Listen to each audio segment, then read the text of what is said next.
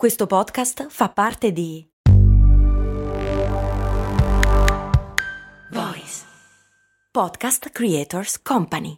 Con l'arrivo prepotente della primavera, non siamo solo circondati da uccellini e alberi in fiore. Arriva anche l'ondata di allergie stagionali che tormentano sempre più persone al mondo. Le cause sono molteplici e sfaccettate, ma oggi andiamo nello specifico a capire cause, soluzioni e natura di un business in vertiginosa crescita. Tutto questo dopo un micro spazio pubblicitario che mi dà anche il tempo per soffiarmi il naso, perché io sono uno di quelli tormentati. A tra pochissimo! Ehi, ma tu lo sai cosa potevi comprare nel milleottocentosessanta con l'equivalente di dieci euro di oggi? Beh, potevi comprare una casa e nel millenovecentocinquanta una piccola barca. Negli anni settanta, sempre con dieci euro, potevi comprarti un vestito elegante. E oggi, con dieci euro, cosa puoi comprare? Un chilo di pane, un kebab? Effettivamente non un granché, ma puoi comunque investirli per il tuo futuro. Come? Beh, su Scalable, un'app che ti mette a disposizione gli strumenti essenziali per costruire una cultura del risparmio. Ti consente di investire in modo flessibile in azioni, E T F e fondi, creando piani di accumulo automatici a partire da un solo euro. Quindi con dieci euro diciamo che siamo proprio alla grande. In più, con Scalable puoi iniziare il tuo percorso di investimento in piccoli passi, approfittando di una sezione dedicata all'apprendimento dei principi base degli investimenti. Amplia le tue conoscenze finanziarie e fai crescere i tuoi investimenti nel tempo. Scopri Scalable per i tuoi investimenti. Link in descrizione.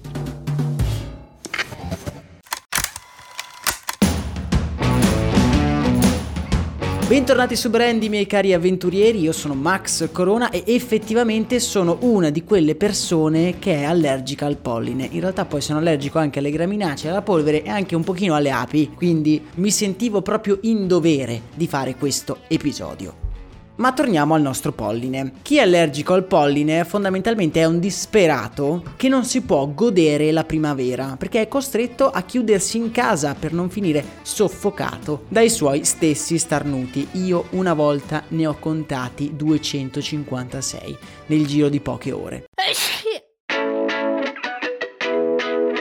In realtà una soluzione ci sarebbe, sono gli antistaminici. Quando mi sono deciso di parlare eh, di questo prodotto qui insieme a voi questa mattina, mi sono addentrato in un mondo davvero complicato e per certi versi oscuro, che nasconde un business in rapida ascesa.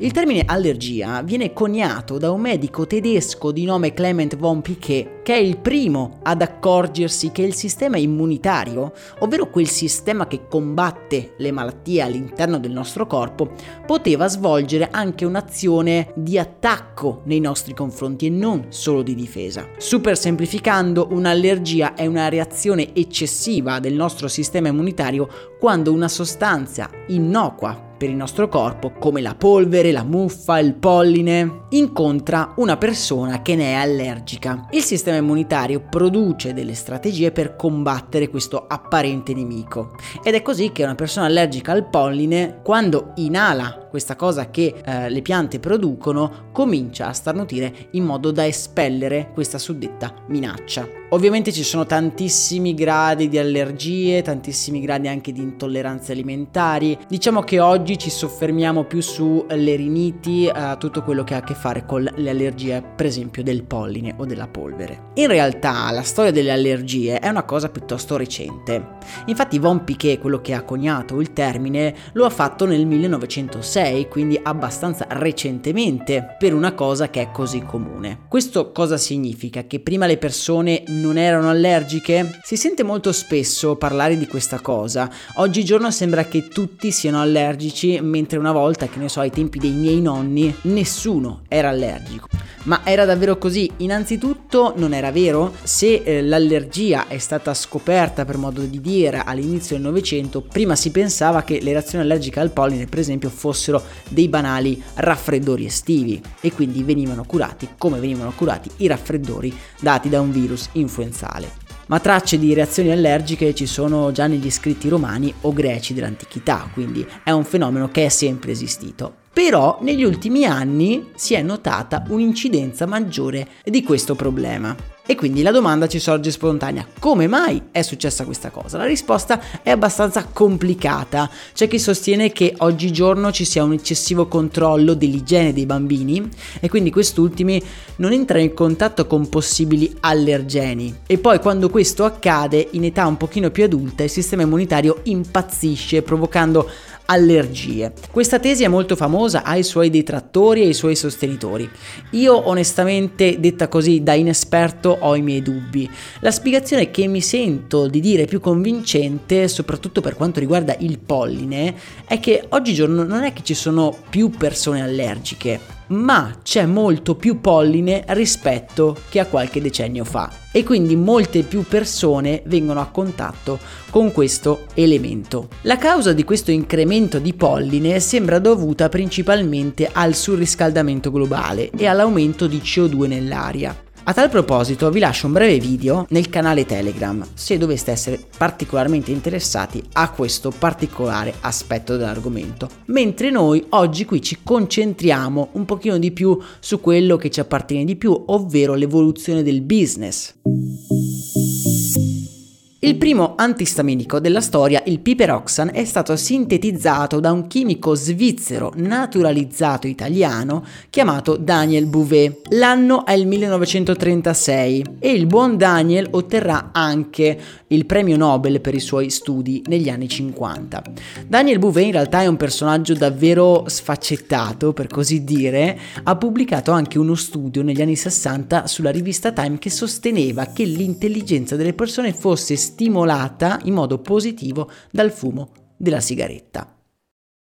In realtà i primi antistaminici non vengono subito messi in commercio perché ritenuti tossici per l'uomo. Si deve aspettare infatti il millenovecentoquarantadue prima che il primo antistaminico compaia sugli scaffali delle farmacie. Si trattava dell'Antergan, che è un prodotto esclusivamente dedicato ad un pubblico medico. Gli antistaminici dell'epoca, tra cui troviamo anche il famoso Zyrtec, non erano in effetti una cosa con cui scherzarci all'epoca. Non era chiaro esattamente quale fosse il loro impatto sul corpo umano e molto spesso avevano degli effetti collaterali decisamente gravi e venivano utilizzati solo quando strettamente necessario. Ed anche per questo non era possibile pubblicizzare questi prodotti sui giornali oppure sui manifesti. In realtà il mercato degli antistaminici è letteralmente esploso alla fine degli anni novanta e all'inizio degli anni duemila, quando la vendita e soprattutto la sponsorizzazione di farmaci antistaminici è diventata libera. Non so se vi ricordate, ma prima degli anni novanta era davvero difficile trovare uno spot in televisione di un farmaco antistaminico per l'allergia. Il mercato degli antistaminici per allergie come quelli del polline, della polvere che provocano rinite oppure asma o lacrimazione degli occhi è aumentato in maniera esponenziale negli ultimi anni fino a raggiungere il mezzo miliardo di dollari. E dato ancora più sconcertante è che il tasso di crescita annuale di questo mercato si aggira intorno al quattro a cinque per cento. A livello macroeconomico possiamo spiegare questa crescita dal fatto che sempre più abitanti di paesi in via di sviluppo stanno, tra virgolette, scoprendo queste soluzioni a dei problemi che in realtà prima non venivano percepiti come tali. Infatti, come dicevamo prima, le riniti allergiche erano considerati dei raffreddori estivi.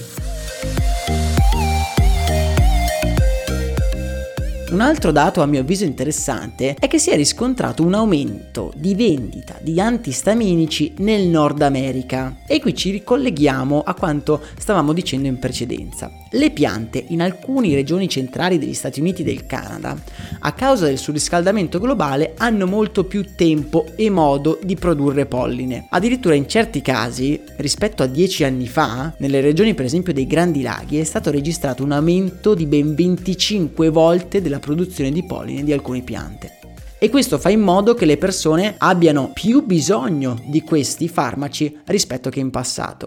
A livello di marketing, poi, una cosa che mi ha sempre affascinato e colpito allo stesso tempo è come sia cambiato il messaggio che viene di solito proposto negli spot pubblicitari. Fino a qualche anno fa, infatti, si sottolineavano le azioni che questi farmaci facevano sul sistema immunitario. Se eri allergico al polline potevi prendere, che ne so, Reactine, che ti permetteva di non starnutire più e di vivere una vita normale. Più recentemente sempre più aziende non fanno più leva sul loro effetto sul sistema immunitario, ma sulla loro assenza di determinati effetti collaterali. Un esempio è quello di FexAllegra, che nel duemiladiciotto ha sponsorizzato il suo prodotto con lo slogan Free to be you, libero di essere te stesso, sottolineando il fatto che la loro pastiglia o il loro spray non alterasse la percezione che l'individuo individuo ha del mondo esterno. Infatti i concorrenti, secondo l'azienda, erano accusati di narcotizzare chi faceva uso di questi rimedi. Questa campagna, secondo me, è davvero azzeccata, perché sono sicuro che se tra di voi c'è qualcuno che ha avuto a che fare nella sua vita pesantemente con gli antistaminici presi per l'allergia al polline, sa che eh, quando si prendono gli antistaminici non si è esattamente noi stessi, i nostri riflessi sono un po' rallentati, ci sentiamo spossati, e almeno personalmente io trovo la campagna di Allegra davvero riuscita, e infatti anch'io mi trovo qua sulla scrivania uno spray FexAllegra. Che sia un caso io non credo. Come vi dicevo, nel canale Telegram vi lascio anche un paio di articoli un pochino più scientifici con cui potete approfondire l'argomento. Per oggi invece è davvero tutto. Nella speranza che la vostra giornata sia lontana da fastidiose allergie, io vi abbraccio forte. Un saluto da Max Corona.